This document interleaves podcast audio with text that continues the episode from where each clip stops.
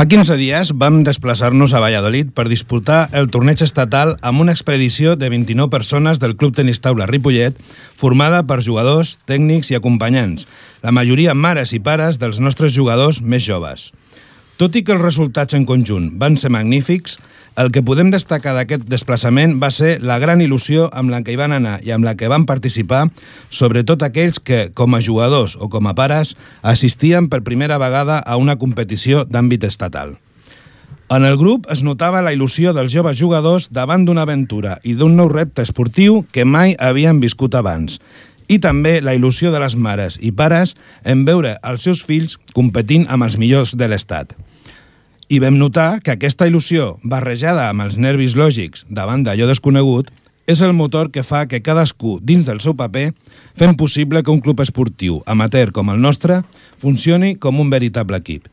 Si som capaços de mantenir-la entre els que ja hi som i d'inculcar-la als que vinguin de nou, ben segur que podrem continuar durant molts anys parlant de tenis taula.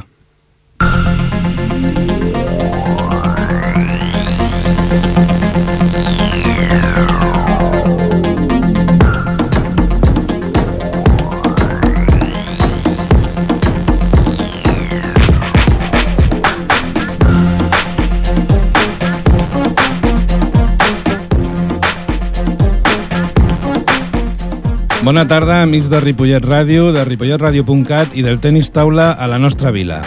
És dimarts, 18 de març de 2014, són les 7 i 10 minuts de la tarda i comencem la 14a edició de Parlem de tenis taula a Ripollet Ràdio.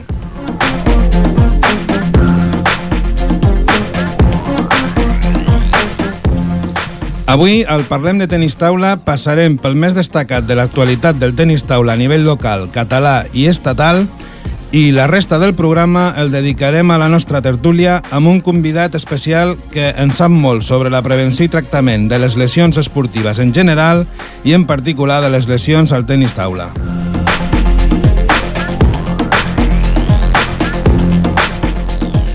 Si esteu preparats, parlem de tenis taula. L'actualitat del Club Tenis Taula Ripollet.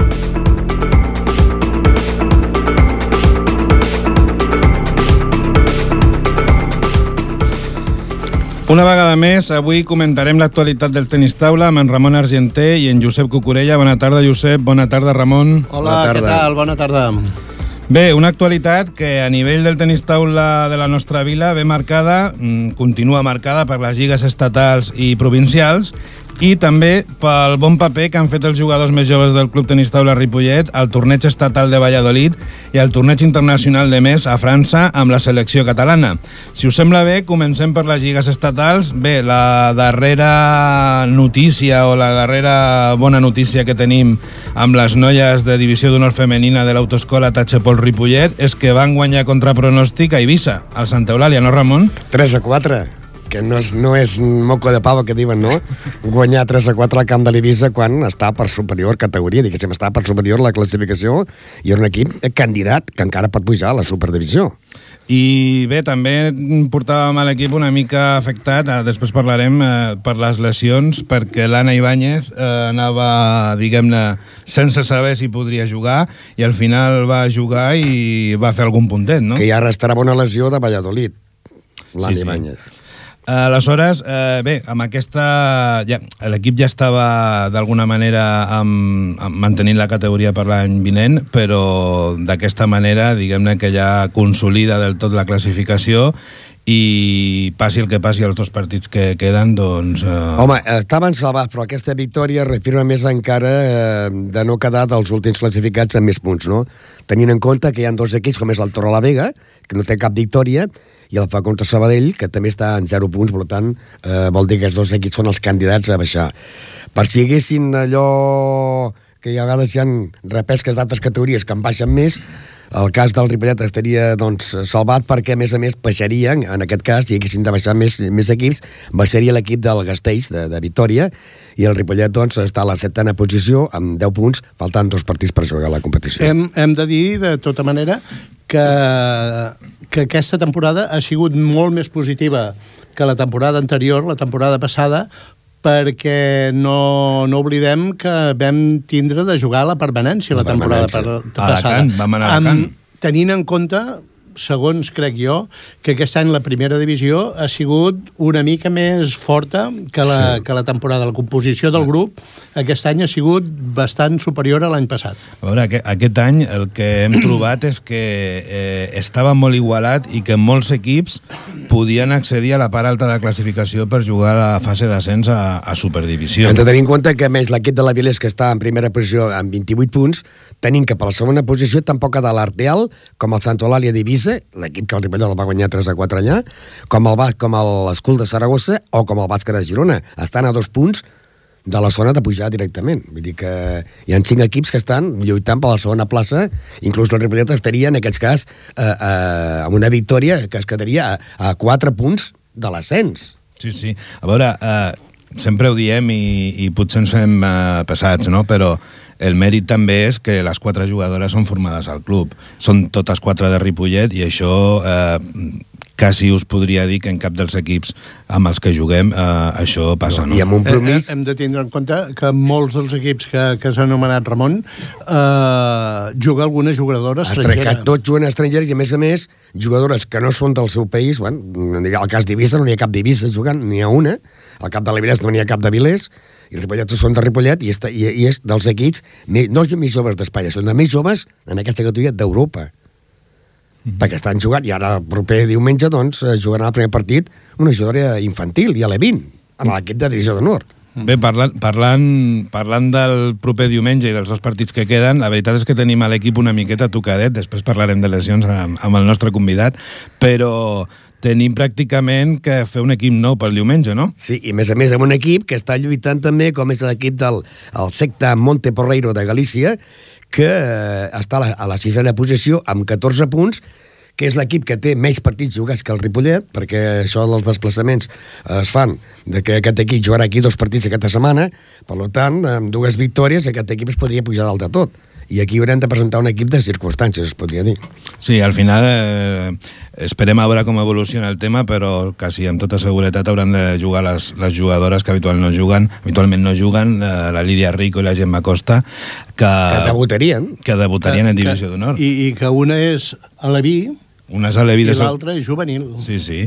Per tant, eh, bé... Amb una doncs- sub-23, que és la Cristina Vico. Per tant, bueno, doncs eh, mirarem a veure que potser eh, a veure, a veure qui, quin paper poden fer i segur que s'esforçaran per, per, per guanyar el partit i, i qui sap si podem també tenir la sorpresa. Bé, i si continuem, per acabar amb les lligues nacionals, si continuem amb els nois del Club Tenis Taula Ripollet de Primera Divisió Nacional Masculina, eh, aquest cap de setmana passat han fet un partit contra el Vilafranca 6-0 6-0, i han recuperat la segona posició. La segona posició que està amb, l'equip del Fla contra Sabadell, que el Ripollet va guanyar el Fla contra Sabadell, vol dir que el Ripollet eh, va segon però ha guanyat en el líder. I que ara té un partit fàcil en aquest cas perquè jugaria contra l'equip de l'Almoster de, de Tarragona i ocupa la plaça número 9 un Ripollet que ara és segon a la posició a dos punts del líder, que és el Fla contra Sabadell. Eh, tenint en compte que en aquesta primera divisió nacional, doncs tant el Fla contra Sabadell com el Ripollet, com l'equip del Borges, són tres equips que farien la promoció. Esteu escoltant Parlem de tenis taula. Bé, i si passem del, del nivell local, per dir-ho d'alguna manera, al nivell eh, eh, de campionats estatals, eh, vam fer fa 15 dies, vam estar a Valladolid, com dèiem a la nostra introducció, al torneig estatal eh, amb una bona representació del Club Tenis Taula Ripollet amb 13 jugadors classificats. Home, si teníem en compte que ciutats com Alicant va arribar a aquesta fase final amb 16 jugadors, no comparem Alicant amb Ripollet, que és un poble que en vam classificar 13. 13 i dos suplents. Sí, dos sí. reserves, en Sí, aquest sí. cas. Uh -huh. I que la, I la fase final, Ripollet 9, i ells en va passar-ne 10. Vull dir que en aquest cas eh, Ripollet va- passar per la mà a Alicant. Bé, eh, Josep, i els resultats eh, en conjunt van ser molt positius, no? Eh, al final vam classificar a, a nou, perdó, nou jugadors, Nou jugadors. a la fase final, o sigui, nou van passar a la fase de grups, i els que no la van passar també van guanyar partits, no? Sí, sí, sí. Els grups realment van anar bastant bé.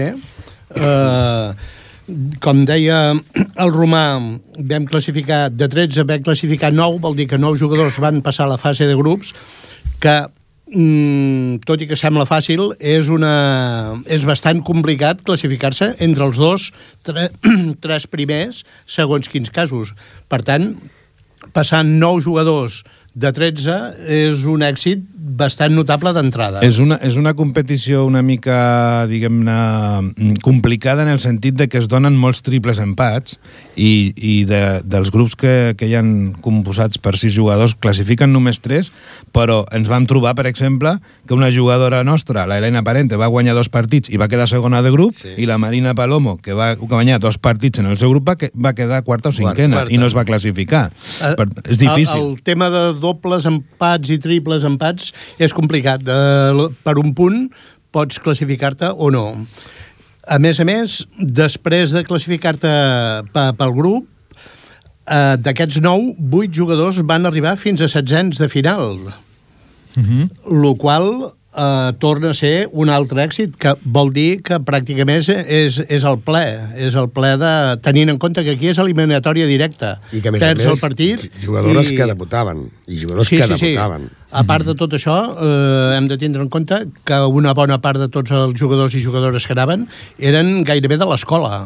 Sí, sí. Mm, jugadors que havien competit molt poc, alguns potser mai Bé, eh, hi havia molts, com deia la introducció, que era la primera vegada que viatjaven fora de Catalunya per jugar. Aleshores, eh, al final, eh, d'aquests vuit jugadors que es van classificar pels 16 primers, eh, també van portar entre els vuit primers a quarts de final, doncs van portar a tres jugadores, eh? a la Mireia Peretó, a la Cristina sí, sí. Vico i a la Lídia Rico, i després la Lídia Rico doncs, va arribar al podi va arribar al podi. Eh, va perdre la semifinal eh, amb la que després seria la guanyadora del torneig. Mm. Eh, un, un èxit, i tot i que mm, va perdre amb, amb, la, amb la que posteriorment seria la campiona, que és l'Andrea Pérez, de Càrtama, d'Andalusia, per un ajustadíssim 3 a 2 o 2 a 3, mm. eh, amb uns punts disputadíssims i fins al final, fins a l'última... A l'últim set, 12 a 10, mm. fallant ell el saque. Sí, sí. Home, eh, jo crec que, tot i el bon paper que va fer, li va poder una miqueta els nervis perquè la Lídia sí. anava com una de les favorites del torneig sí. i durant tota la fase de grups va estar patint massa, me, més de lo que havia de patir. El, el torneig que la campiona, no hi anava, la campiona no hi anava com a favorita, eh?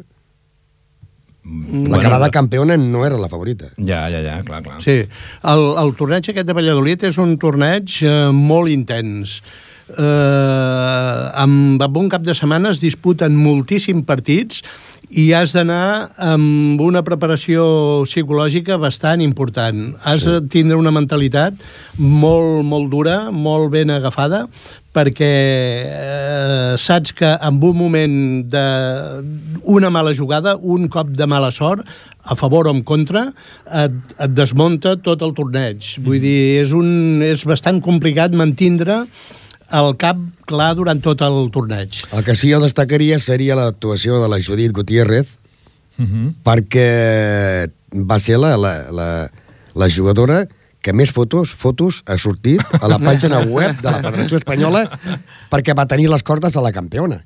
Yeah. Perdent per 16-14, eh, 16-14, 12-10 i 14-12. I després també cal destacar eh, la Mireia Peretó, que va arribar a quarts per primera vegada en un torneig d'aquestes característiques mm. i que al final s'ha classificat, o de moment està classificada entre les vuit primeres d'Espanya i segurament, si la cosa no varia d'aquí fins que es produeixi, podrà anar al top estatal. Al final, el, aquest, tots aquests resultats el que, el que comporten també és molts punts de rànquing, tant pel Campionat de Catalunya com pel Campionat d'Espanya, que sabeu que això facilita després els creuaments, no? Clar, I... va, de caps de sèrie o no? A Ripollet Ràdio parlem de tennis taula. I parlem eh, ara també a nivell internacional perquè hem tingut dos, dues de les nostres jugadores amb la selecció catalana aquesta setmana passada i també amb molt bons resultats, no, Josep? Sí, aviam, una altra jugadora que, que va competir també amb bastant bon resultat eh, a Valladolid, la setmana següent pràcticament eh, que és la Júlia Higueres, la, següent, la setmana següent va anar al torneig de Bets, un torneig internacional, fent equip amb, amb la Jana Riera del Club Tenis Taula Tramuntana Figueres i es van proclamar campiona per equips benjamins femenins d'aquest torneig. Uh -huh. eh, es va disputar amb un dijous i, i divendres. Va ser una competició molt igualada, eh? molt, es, va, es va finalment es va decidir també per un triple empat el que, el que comentàvem abans no? que a vegades els dobles triples empat pots quedar de primer a tercer. I no classificar-te. O no classificar-te, La importància d'una falta. Sí, sí. Aquí hem de destacar que també era la primera vegada que seleccionaven a la Júlia Higuera amb la selecció catalana, perquè la Lídia, que tan bé anava a nivell de Leví, doncs ja anava moltes més vegades, i bé, mm, al final creiem que és una molt bona experiència tant a nivell... I tenint en compte que és una jugadora que és la primera temporada que està amb el Ripollet. Sí, sí, procedia del Cardedeu l'any passat i ja va començar a venir a l'escola. I bé, doncs eh, també han, han estat tota la setmana fent una concentració, a part dels dos dies de competició, han estat fent una concentració a nivell tècnic amb tots els jugadors, de, sobretot francesos, que hi participaven i, bueno, pel que tenim entès que ens ha comentat el nostre entrenador, Miquel Arnau, que anava amb elles eh, a nivell tècnic amb la selecció catalana, doncs ha estat una, una experiència doncs, bastant important.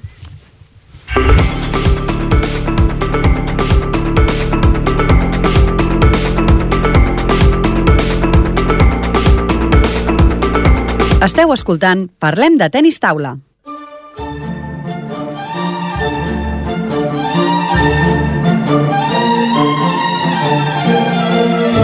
La tertúlia.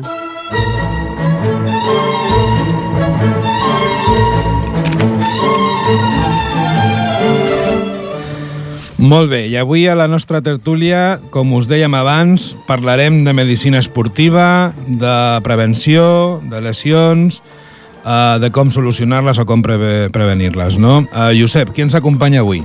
Bé, avui ens acompanya un metge de medicina esportiva, però abans voldria dir que la nostra voluntat dins del programa de Parlem de Tenis Taula és donar a conèixer, lògicament, l'activitat de, del nostre club. És uh, un dels motius importants.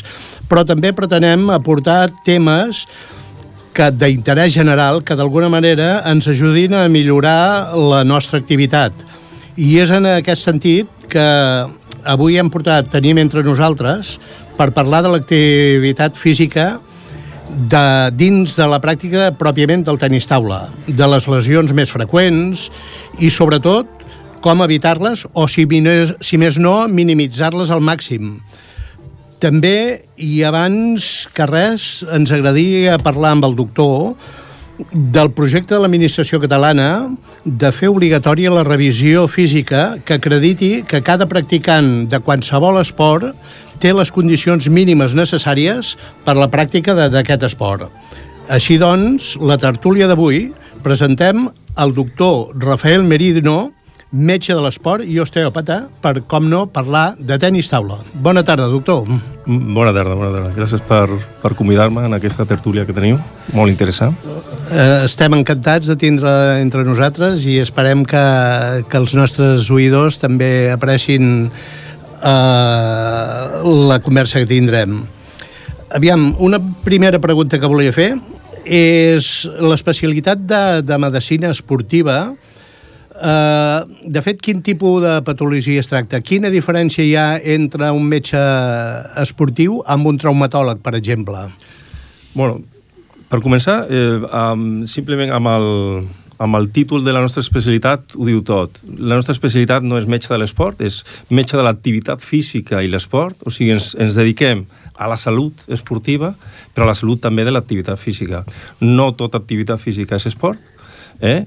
Eh, no tot l'esport és, és saludable, eh, entre cometes, llavors nosaltres eh, vindríem a ser eh, pre pres prescriptors d'activitat física, és el que la funció de la nostra especialitat seria això, eh, com, com a eina de salut, eh, i dins del camp de l'esport, de, de, de ja de competició o no, eh, bueno, esport sempre és de competició, disculpa, eh, seria la prevenció, eh, sobretot la prevenció de, de, de lesions, eh, anticipar-nos una mica en, a, en aquest, eh, abans de que aparegui, eh, i una vegada que aparegui doncs, eh, la, la mesura de les nostres possibilitats eh, curar-les i, i sobretot eh, la nostra missió a diferència d'un traumatòleg és que el, a diferència, vull dir, nosaltres no operem, o hi ha metges de l'esport que operen, però no, no som cirurgians, i el que volem és la pronta reincorporació del, de l'esportista una altra vegada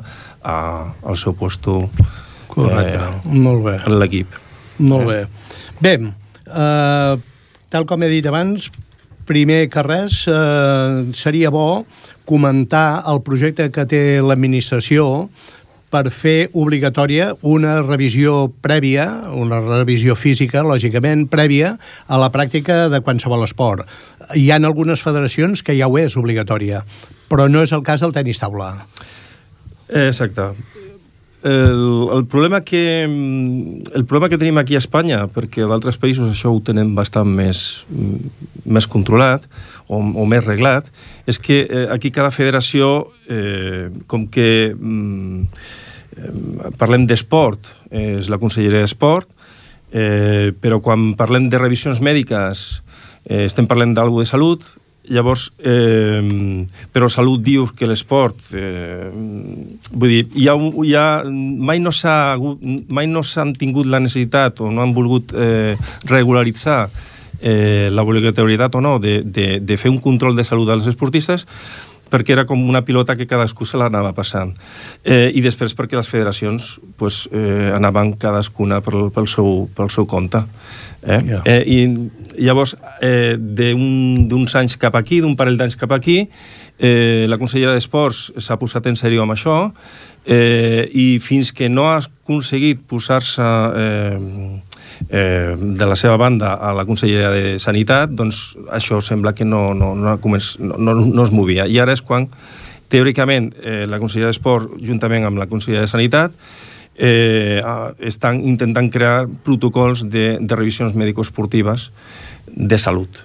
Eh, que en principi, pues, bueno, després anirem parlant, però lo que, de lo que es tracta és de crear un mínim un mínim de, de proves o, o ítems que el metge ha de mirar eh, per, per donar l'aptitud mèdica a un, a un nen, a un esportista de, de 30 anys o, o un nen de Perquè de aquests anys. criteris serien diferents en funció, lògicament, de l'edat.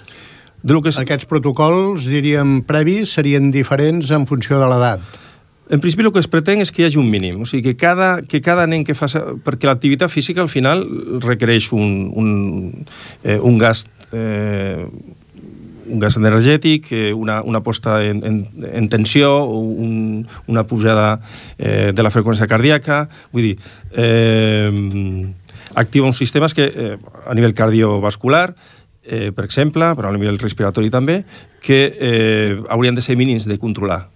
Eh? Llavors, el que, el que es vol és tenir uns mínims. Cada I... nen, abans de fer activitat física, pues, ha de tenir un electre, sí o no, se l'ha de fer una espirometria, sí o no, se l'ha de mirar els peus, és, és essencial que se li miri els peus, sí o no. Això és el que s'està debatint amb, amb, amb la consellera de Sanitat i amb la consellera d'Esports. Perquè, segons el, el teu criteri, eh, quins serien aquests criteris mínims per, per qualsevol esportista? El, en principi, Independentment això, del que això, després això, pugui dir la normativa, no? com a criteri professional. És veritat. Això, amb la FEMEDE, que és la, la Federació de Medicina Esportiva, eh, fa anys que va crear un protocol i va en relació a l'edat. Eh? Diem que els nens, abans dels 13 anys, en, eh, quan encara no han fet un desenvolupament muscular molt, molt gran, eh, ho estan fent, eh, és difícil eh, és difícil que tinguin algun problema cardiològic que no es pugui descobrir en un electre simple. Llavors, el que demanem nosaltres en, en, un, en un o almenys jo en la meva consulta per signar una, una, eh, una fitxa d'actitud mèdica esportiva, doncs és com a mínim un electre. Eh? Eh, què és el que tenen els nens petits? Pues, eh, o tenen eh, problemes eh, articulars o diguem desalia, eh, articulacions eh, desalineades, no? per exemple, poden tenir eh, junols en, en X, eh, o, o oberts, o peus plans, o, o escoliosis, això és el que s'hauria de mirar en un nen petit. Després depèn del que et demana. Eh, eh, eh, amb l'enquesta que tu li fas, amb l'anamnesis que tu li preguntes al nen, doncs si el nen eh, li, té problemes respiratoris, doncs li, li demanaries una espirometria. Però això són nens abans dels 13 anys. A partir dels 13 anys, què passa? Que la, la musculatura comença a desenvolupar-se, els nens comencen a tenir ja un múscul més d'adult.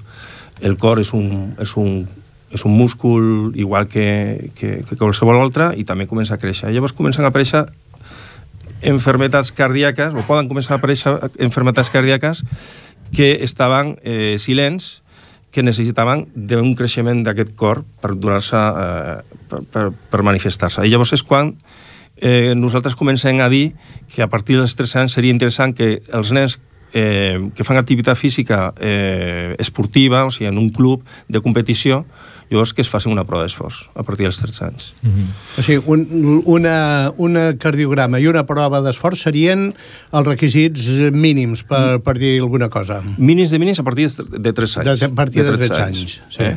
Però després, eh, clar, quan parlem... Eh, sempre, al, al final sempre és una qüestió també molt...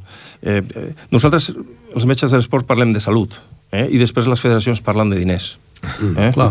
I és el problema que tenim, no? Eh, clar, nosaltres sempre diem, vale, eh, la Federació de Futbol, per exemple, pues, eh, en principi, fins ara, només demanaven que algú les signe la fitxa, però no, no deien si li havies de mirar els peus o, li havies, o, o ni tan sols moltes vegades no l'havies de mirar ni als ulls, perquè vull dir, eh, les fitxes fins fa no molt eh, doncs s'anava a casa un metge, te les signava totes i m'explico? Vull dir, sí, aquestes sí. coses s'han fet eh, però aquestes coses no es poden continuar fent per, la, bueno, per els casos que veiem cada dia, però perquè eh, estem parlant de salut, i si estem parlant de salut, doncs ho hem de fer bé. Clar, però aquests casos que han passat de, de gent que mor ha, ha sigut sempre generalment amb el món del futbol o a l'atletisme, però generalment al món del futbol. Bueno, el, la federació que més federats té és la, la federació de futbol. O sigui, per davant de tothom, o sigui, totes les federacions juntes no, no tenen la quantitat de, de, de futbolistes no, federats. Llavors és fàcil que quan més federats hi hagi, més, pro, més eh, probabilitat hi hagi de que hi hagi molt sobtades en, en el futbol. I, I per altra part, suposo que la popularitat del futbol també... Que se sàpiga més, no? Clar. Pot ser. Clar, sí, quan... bueno, clar, hi ha casos molt mediàtics, clar, quan, clar. però, mm, vull dir, de, de morts sobtades n'hi ha moltes. Clar. Eh, el que passa que eh, de lo que es tractaria o de lo que nosaltres voldríem que es fes, més que mm, fer obligatòria l'activitat, eh, la revisió mèdico-esportiva per previndre eh, morts sobtades, perquè a vegades la mort sobtada ve i tu l'has fet una prova d'esforç i l'has fet un electre i tot és normal. Jo tinc un cas d'un noi que li vaig fer una revisió mèdica i, amb 16 anys i, i, i al cap de, de, de pocs mesos va, va començar a desenvolupar una enfermedad que era congènita i que estava allà i que i se l'havien fet electros, se l'havien fet ecos, se l'havien fet de tot i no apareixia. Vull dir que o sigui, més que previndre la, la mort sobtada, que, eh, que té un, que té un pes molt important en, en, en fer l'obligatorietat de la revisió mèdico-esportiva, seria previndre eh, eh, lesions. O sigui, seria que el nen vingui, que nosaltres fem una bona, una bona valoració musculoesquelètica, eh, que, que, que puguem fer una bona valoració podològica i dir, pues, aquest nen, tal com està, eh, pot tenir problemes eh, pues, a nivell d'espatlles, a nivell de genols, a nivell de cadera, eh, té una mica d'escoliosis, tot això s'ha de, de veure, el nen, ha de, el nen, els pares han de ser conscients i, i, i l'entrenador o el preparador físic també. Clar, perquè parlem que fer esport és saludable i és bo, però suposo que també hi han contraindicacions. Hi ha deu haver persones, nens, que potser no en poden fer o, o no el poden fer a nivell mm, d'alt rendiment, per dir-ho d'alguna manera, o d'alta de, dedicació. Exacte amb, amb aquesta pregunta que tu dius, o que comentari, torno a la primera pregunta que tu m'has ah. fet del traumatòleg. La diferència entre el metge de l'esport i el traumatòleg sí. és que el traumatòleg tindràs alguna et dirà no facis esport, i el metge de l'esport et dirà bueno, anem a veure com pots fer esport. Eh, hi, ha, hi haurà patologies que contraindiquin, patologies cardíaques eh, que contraindiquin eh, fer activitat física intensa, però podràs fer activitat física moderada, eh, reglada o, o controlada, eh, però hi ha grans problemes també musculoesquelètics doncs que eh, no que contraindiquin, però que eh, que li podem dir a, la, a aquesta persona, doncs mira, mai no podràs fer una marató, però Clar. bueno, podràs fer mm, Tens unes sé, quilo- limitacions per fer alguna proves, activitat. proves populars, vull dir. Però la nostra feina és això, intentar eh, doncs que la gent faci esport. Nosaltres no podem dir, o sigui, a mi no em pot venir un, eh, un esportista i jo li, no li puc dir que no, que no faci esport, no, perquè Clar. Com a l'has de reorientar, per dir d'alguna s'ha manera. de reorientar. I més si és un jugador que està practicant esport ja, no Clar. aquell que vol fer esport per hobby, sinó que ja ho està fent. quan està, o sigui, eh, parlem d'activitat física, això és una altra cosa, però clar, l'esport és, eh, està en un club, el club té unes necessitats, ell té com a persona també unes necessitats, i, i clar, aquí hem d'intentar reorientar, hem d'intentar eh, que aquesta persona surti com abans possible de, del, del batxe, perquè eh, tornant una altra vegada no? a, la, a, la, a la diferència amb el traumatòleg. O sigui, nosaltres eh, no només sabem una mica de traumatologia, sabem també fisiologia, sabem cardiologia, però també hem de saber una mica de psicologia, perquè eh, quan un esportista que porta una línia ascendent eh, es lesiona, el problema no és moltes vegades eh, només eh, la lesió en si, sinó la repercussió psicològica que això després l'implica. Eh, I sobretot si és un, un nen jove eh, que és la seva primera lesió, per exemple, perquè els esportistes d'èlit, eh, quan tenen 20 i molts anys, ja han patit algunes lesions i ja saben quan es fan una lesió quin és el procés, no? Quin és... Per una persona jove que no ha tingut lesions, que està il·lusionada per arribar, doncs eh, quan no pot fer activitat física se li, se li cau el món. Llavors se li ha de donar consells dir, mira, no, se li ha de dir, "Mira, a partir d'ara eh, estaràs dues setmanes que passarà això, i després passarà això, i després podrem tal. Donar-li un, un horitzó. Perquè si no, si tu com a... Eh, si jo com a traumatòleg li dic que mm, el que té és una tendinitis i que ha d'estar un mes sense fer res i que després ja veurem, això, eh, ni que a les tres setmanes estigui bé aquesta persona a nivell psicològic, quan comenci a entrenar, doncs eh, eh, no, no rendirà, tindrà por, a veure què, m'han dit, un, dit un mes... I, I és després, la de, de, de pensament, ja tindrà la lesió de pensament. i nosaltres diem, bueno, pues, esperem una setmana, dues setmanes, després comença, eh, comença a, escalfar, a veure quines són les teves sensacions, sempre treballem amb sensacions, perquè l'esportista és, és el que es coneix, i, i sempre eh, al costat de l'esportista. Eh? És com ha de ser. Bueno, molt bé. Després d'aquesta introducció a nivell general, que ha estat molt interessant i molt, molt entenedora, parlem una miqueta de l'esport que, que practiquem nosaltres aquí i que pretenem difondre una miqueta, que és el tenis taula. Quines, quines lesions eh, més freqüents, per dir d'alguna manera, tenim dintre de la pràctica del tenis taula? Bueno, el tenis taula, eh, tot, tot i eh, tot i ser un esport que sembla que eh, des de fora, no? doncs que els esportistes eh, l'únic que fan és donar una, una piloteta que no pesa res i tal, eh, és, és, una, és, una, és un esport que té les mateixes, eh, la mateixa freqüència de patologies que qualsevol altre esport. Vull dir, eh, l'esport de competició sempre té la, la principal lesió sempre són musculars, ja siguin contractures o, o, o petites, petites rotures o més, més rotures i després ja venen les ligamentoses i després ja les articulars. És, és el més freqüent.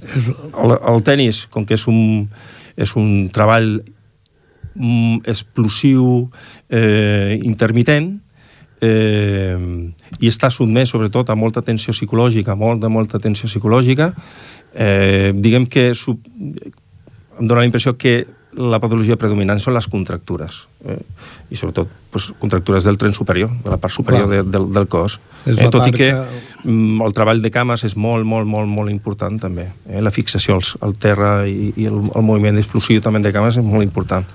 Uh, abans, eh, potser de parlar això, volia parlar d'un tema bastant important i que moltes vegades oblidem mm, o no li donem la importància que té, que és de, de l'escalfament.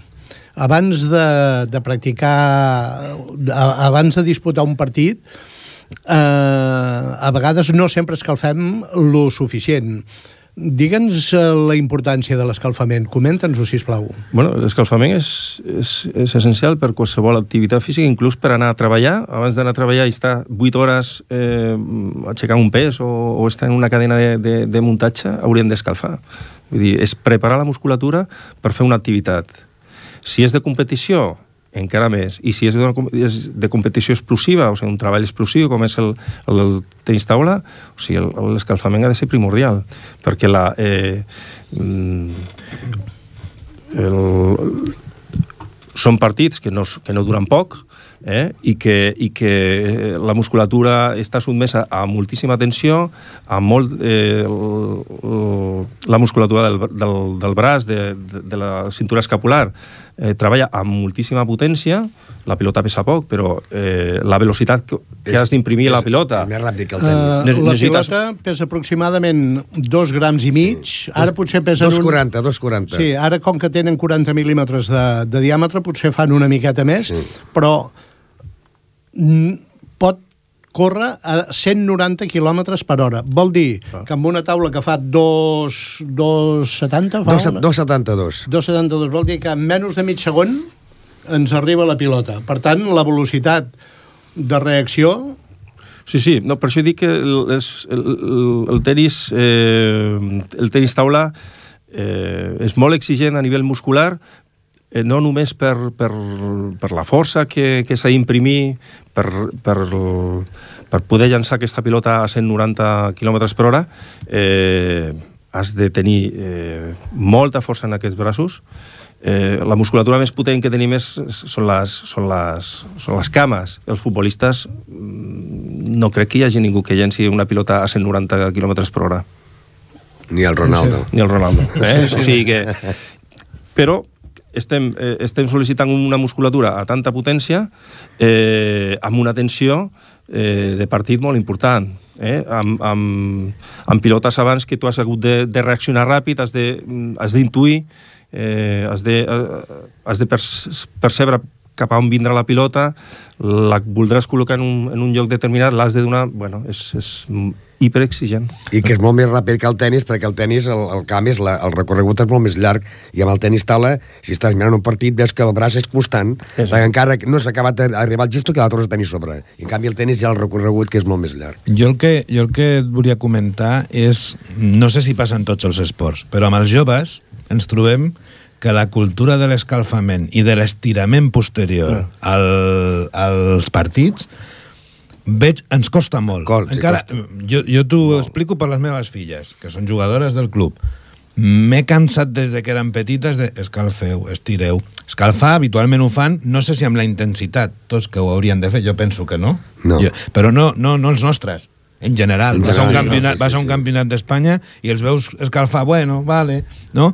Aleshores, eh, però és que si quasi tots s'escalfen, millor o pitjor, no tots es tiren quan acaben. Aleshores, mmm, hi ha poca cultura en aquest sentit, penso jo, en general, sí, en sí. la nostra societat. Com ho veus? No, no, eh, això és així. O sigui, vull dir, no, no tro trobes pocs... És, eh, pocs esportistes eh, que estirin o que estirin bé i la queixa de tots els entrenadors sempre és la mateixa i fins ara els entrenadors que teníem eh, sobretot bueno, parlo del món del futbol perquè és el que mhm. més hi havia, però sí, sí. El, els entrenadors, el d'estirar era perdre temps, perquè si tu tens si tu tens la pista que te l'han donat per una hora i mitja i, i has estat parlant amb, de tàctica amb, el, amb els jugadors i després eh, has començat a escalfar una mica i després vols fer un partit, no tens temps. Amb la qual estiraments estires a dintre el vestuari eh, 20, 20 nens allà o 19 nens en un espai que no pots... Vull dir,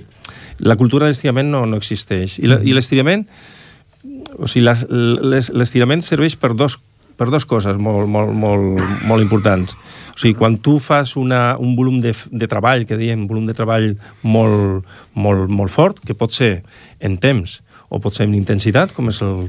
Pots fer una marató, el, el volum és molt gran perquè estàs molt de temps corrents, o el tennis, que el temps no és tan gran, però sí que és molt intensiu, la, el, el múscul fa petita, petits trencaments fibrilars, és un múscul que ten, té tendència a congestionar-se, i llavors l'estirament serveix per dues qüestions. És per descongestionar aquesta musculatura, eh? Eh, que, tor que, que la, eh, tor tornar a realinear aquestes fibres i després també perquè, per afavorir la coordinació muscular. Vull dir, quan fem un gesto, no fem un gesto amb un sol múscul, ho fem amb tota la cadena muscular. Els estiraments, si es fan mm, més o menys generals, vull dir, no múscul a múscul, s'haurien de fer més o menys per cadenes eh, o per grups, eh, t'ajuda a, a tenir una, una, a tenir una millor coordinació muscular, que quan un múscul es contrau, l'altre també es contrau, l'altre es relaxa. Tot això és per previndre lesions. Mm -hmm. I mhm. també és per augmentar la potència. Quan més flexibilitat tenim, més recorregut hi ha, i quan més recorregut hi ha, si tu tens força, la pilota la llançaràs a la velocitat que vulguis. Mm -hmm. Si no tens, eh, si no tens eh, elasticitat, mm, bueno, llançaràs la pilota a, a molt poca velocitat, perquè no tens recorregut, vull dir, és una sí. qüestió no, de física. No, no, no arribaràs a, a tocar-la. Eh? Els, els grups musculars no tenen la flexibilitat, per tant no tenen, diríem, l'extensió per fer el gesto més ràpid. Exacte. O, o, o a nivell de cames, perquè clar, parlem de... Però parlem a, a, a nivell de cames sí, sí. passa el mateix. Vull igual, dir, igual, sí. Si jo he d'anar una pilota lluny eh, i no tinc aquesta elasticitat per, per llançar-me, després no podré retornar ràpidament, perquè l'elasticitat també te dona eh, eh, el que diem una potència reactiva. És jo eh, contraigo, però després, quan suelto, eh, vull, puc, eh, sense gastar massa energia, torno al meu puesto o, o, o m'adelanto. Vull dir, el salto és una part és muscular i l'altra part és reactiva, de la, de la mateixa flexibilitat de la musculatura. Molt bé. I a nivell, diríem, un cop eh, ens hem lesionat i eh, tenim alguna petita dolència, a nivell d'osteopatia, quin, quines, quins remeis tenim, per dir-ho d'alguna manera? Quines, bueno, què ens ofereix? Ara ja parlam de la vessant osteopàtica. Bueno, sí. abans, abans, el que tornem una altra vegada a la primera Pregunta. part de la, a la, a la primera part de la, sí. de, de, de l'entrevista. Eh, les revisions mèdiques haurien de servir per això, per dir, eh, aquesta persona té un dèficit muscular, veiem que està... El, el, el tenis taula és un, un, un esport molt asimètric, Eh? Sí. Llavors, nosaltres, si veiem una persona, un nen que està fent tenis taula i a nivell muscular està molt compensat, hauríem de dir-li, pues mira, parla amb l'entrenador, parlaríem amb la, amb la mare, parla amb l'entrenador i heu de fer, eh, no escalfament, sinó heu de fer treball específic no és, mm, de, de, de, gimna, de gimnàstica per compensar, i ja està. Més, més simètric eh? perquè si no, al final acabaràs tenint problemes. Eh, si veiem una, de, una desalineació vertebral, doncs direm, doncs mira, si això és postural no passa res, però si veiem que això pot ser patològic, d'alguna manera això s'ha de resoldre. O bé eh, amb el teu fisio del club, o bé en el, meu, en el meu cas, jo el que recomanaria sempre és un osteòpata. Mm. Vull dir, a nivell... Estem parlant sempre de musculatura superior, estem parlant de la, de la zona dorsal. Si la zona dorsal no funciona bé, perquè, eh, perquè és normal, estem parlant d'una activitat física que requereix també molta concentració, eh, hi ha molta angoixa, eh, l'angoixa eh, sempre la traduïm amb molta tensió en la zona alta dorsal, que és la que al final utilitzem per poder moure bé les espatlles. I llavors, eh, per aquells jugadors que, per exemple, no han jugat mai i venen a l'escola i te'ls porten que no saben ni agafar la pala, hi ha una preparació especial? Per ells, no han jugat mai, i tu els has d'explicar com, com han de jugar. Bueno, això, això vosaltres que sabeu. Perquè... Però, però, però eh, tot és el, el, el treball, l'esport de tenis taula és, diem que és aeròbic i anaeròbic, és, perquè és, eh, és anaeròbic intermitent. O sigui, és, aeròbic significa és un treball de força, de molta potència, i, aero, i anaeròbic. I aeròbic seria un treball més de resistència de, de, de pues, per exemple, una mitja marató o 10 quilòmetres és un treball de resistència. Clar, eh, un jugador de, de, de tenis taula eh, si el partit és, és molt, molt igualat, pot fer, pot fer 4 quilòmetres corrent en una, Sí, en una sí. pista. Vull dir, aquí hi ha resistència. Llavors, com s'entrena la resistència? Pues, corrent una mica. O sigui, abans de la temporada el que hem de fer és que tingui condició física. La condició física sempre s'agafa corrents. L'activitat física de córrer és l'activitat que més musculatura mou. Correm una mica, preparem la, la, la pretemporada, al final, sempre, al, al setembre, sempre veus la, els carrers ple de, de, Sí. de nens corrents darrere un entrenador o l'entrenador darrere pegant-los perquè corri. Vull dir que és així. Molt bé, doctor. Eh, lamentablement, la ràdio, el rellotge sempre ens marca. Pues teni, teníeu raó, sí, que això sí. seria curt. eh, som conscients que ens hem deixat moltes coses, la conversa està molt interessant, eh, potser ens tornarem a veure un altre Bueno. dia si tenim predisposició tots si plegats. algun, algun dubte, algun problema, Sí. no dubteu en. Uh, ens ha quedat una miqueta el tema de l'osteopatia. Com, uh, com la podem aplicar a les nostres lesions? Bueno, en principi, l'osteopatia és un tractament holístic, és eh, mirar quina és la causa. Si a mi em ve un, un esportista de tenis taula amb un problema d'espatlla, el primer que miraré seran les dorsals, com estan, si, estan, si es mouen bé, no es mouen bé, si té un problema de radi, si té un problema de muñeca, si té un problema lumbar, hi ha molts problemes de colze que veiem que és per, per un problema lumbar, per exemple, perquè eh, hi ha musculatura que va des de la cadera fins, fins, a, fins a l'espatlla. Un problema de, de colze, de- d'una tendinitis, dit vulgarment, de per aquí a la- a l'avantbraç i tot això, podria ser... pot ser una restricció de moviment a nivell lumbar que condiciona una musculatura que diem eh, que es diu el dorsal ancho, per exemple, és un múscul que va des de, des de, les, des de les caderes Sí, sí, sí. sí. fins, fins, a, fins a l'espatlla eh, i que condiciona una rotació interna del, del braç. Vale, doncs Ja. La rotació interna del braç i després el que volem fer són rotacions externes per segons quina jugada, doncs al final eh, el tendó pateix i tindrem una tendinopatia. M'explico? Està bé. O sigui que, que a vegades ens queixem, ui, em fa mal el colze, el mal del tenista, que diem vulgarment, no? Exacte. O del, del golfista, que és... I resulta que, és, que tenim qualsevol cosa... eh, Pot ser, també pot ser cervical, Clar. També una mala oclusió. Eh, amb els nens, per exemple, jo amb els nens eh, i amb els nens de te- tenis taula, eh, si es fan ortodòncia, per exemple, eh, segurament, eh, jo hauríem de preguntar-ho bé, però eh,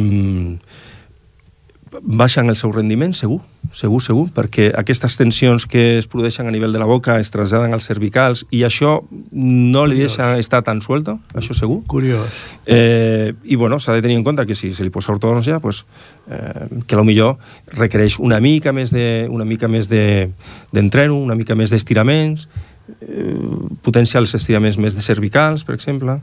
Eh? Molt bé. O sigui que, que amb una sessió de, de teva de- d'osteopatia podem detectar doncs, aquesta tendinitis al colze o a Bueno, l'espatlla... el que mirem és d'on ve. D'on ve? O sigui, aquí introduiríem una altra pregunta, no? Eh, Quina diferència hi ha entre un osteopata i un fisio, per exemple? O sigui, jo no sóc fisio, però mm, companys que...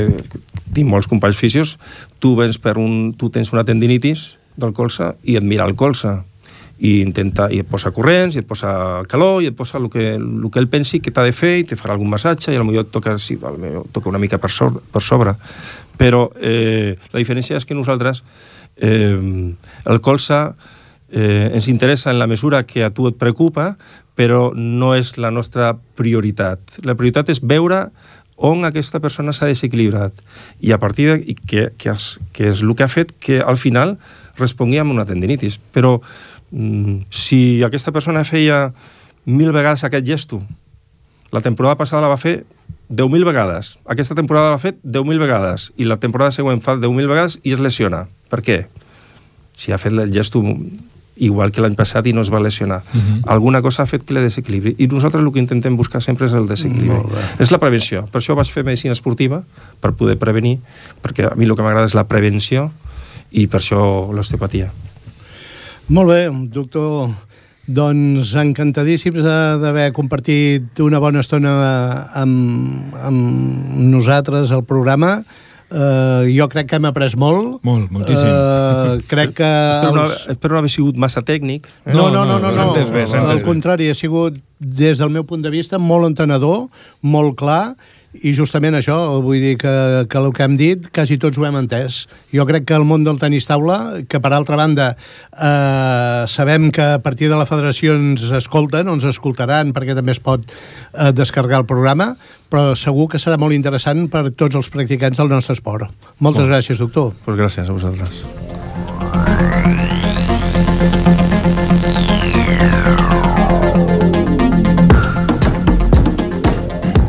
Bé, amics del tenis taula, fins aquí el Parlem de tenis taula d'avui. En Ramon Argenter, en Josep Cucurella i el que us parla Roma López, us agraïm la vostra atenció i esperem que us hagi agradat el programa. Una edició que ha estat possible una vegada més gràcies al comandament tècnic d'en Jordi Puy.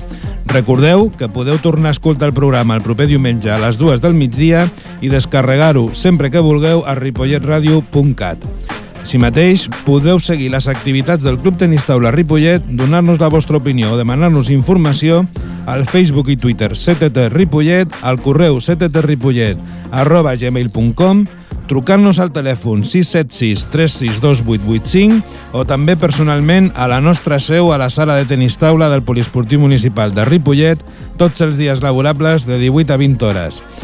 Des de les zones de Ripollet Ràdio al 91.3 de l'FM i en nom del Club Tenis Taula Ripollet ens acomiadem aquesta vegada fins al mes de maig, ja que el nostre programa del mes d'abril coincideix amb la Setmana Santa i la programació de Ripollet Ràdio varia durant aquells dies. Us desitgem que ho passeu molt bé i us esperem de nou el proper dimarts 20 de maig a Parlem de Tenis Taula.